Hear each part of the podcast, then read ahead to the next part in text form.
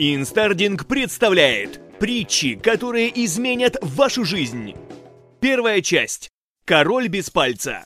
Правил когда-то в Африке один туземный король. И был у этого короля верный друг. Они знали друг друга с детства, выросли вместе. И была у этого друга привычка, странная привычка. Что бы ни случилось в жизни, он недолго обдумывал это и говорил «это хорошо». Однажды король со своим другом поехали на охоту. Друг, как обычно, заряжал ружье для короля. Дело ответственное, ружья тогда были капризные, кремниевые. Друг ошибся. Одно из заряженных им ружей взорвалось когда король собирался выстрелить в антилопу, и королю напрочь оторвало большой палец руки. Свита короля замерла в ужасе, и только главный виновник беды, верный друг короля, как и обычно сказал «Это хорошо».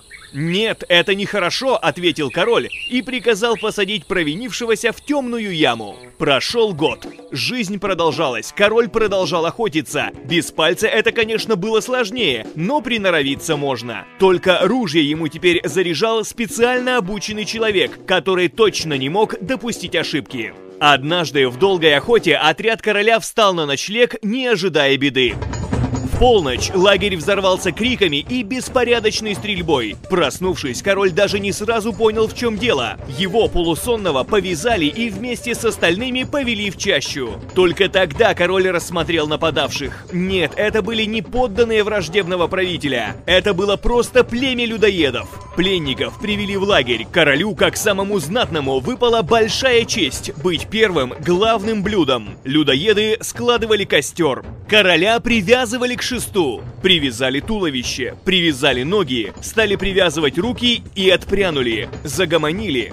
То племя очень серьезно относилось к выбору еды. Считалось, что тот, кто съест у Вечного, вскоре сам станет таким же. У короля не было большого пальца руки. Короля отвязали и прогнали. Один он возвращался домой и горько плакал. Ему было жаль его слуг, оставшихся в лагере людоедов, и ему было жаль верного друга, который год назад сказал ему правду и за это просидел год в яме. Как только король вернулся в свой дворец, он первым делом спустился в темную яму, чтобы освободить друга. «Ты был прав», — сказал король. «Ты был мудр. То, что мне оторвало палец, было действительно хорошо» и рассказал другу о случившемся. «Я виноват перед тобой», — сказал он, заканчивая рассказ. «Я поступил с тобой плохо». «Нет», — спокойно ответил ему верный друг. «То, что ты сделал со мной, это хорошо». «Да что же в этом хорошего?» — вскрикнул король. «Если бы ты не приказал посадить меня в яму, я был бы с тобой на охоте вчера, а у меня нет никаких увечий».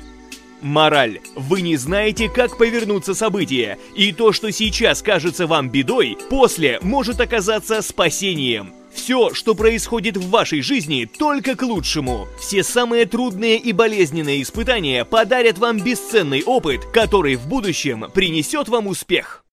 Ноющая собака. Однажды человек шел мимо некоего дома и увидел старушку в кресле качалки. Рядом с ней качался в кресле старичок, читающий газету, а между ними на крыльце лежала собака и скулила, как будто бы от боли. Проходя мимо, человек про себя удивился, почему же скулит собака. На следующий день он снова шел мимо этого дома. Он увидел престарелую пару в креслах-качалках и собаку, лежащую между ними и издающую тот же жалобный звук. Озадаченный человек пообещал себе, что если и завтра собака будет скулить, он спросит о ней у престарелой пары. На третий день на свою беду он увидел ту же сцену. Старушка качалась в кресле, старичок читал газету, а собака на своем месте жалобно скулила. Он больше не мог это выдержать. «Извините, мэм», — обратился он к старушке, — «что случилось с вашей собакой?» «С ней?» — переспросила она. «Она лежит на гвозде». Смущенный ее ответом, человек спросил, если она лежит на гвозде и ей больно, почему она просто не встанет? Старушка улыбнулась и сказала приветливым, ласковым голосом, Значит, голубчик, ей больно настолько, чтобы скулить, но не настолько, чтобы сдвинуться с места. Мораль. Мы часто говорим, что нас все достало, что надо что-то менять, но при этом кроме нашего нытья мы ничего не делаем. Рыцарь и дракон.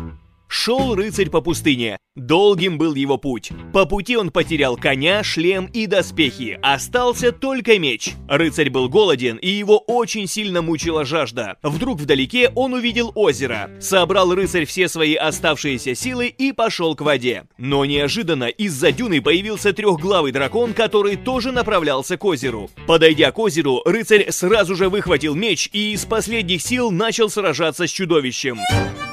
Сутки бился. Вторые бился.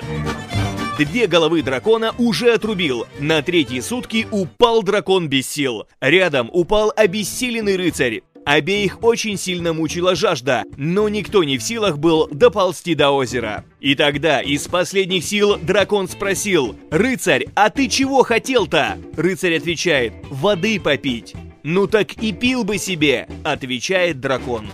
Мораль. Сконцентрируйтесь на цели и перестаньте создавать проблемы на пустом месте.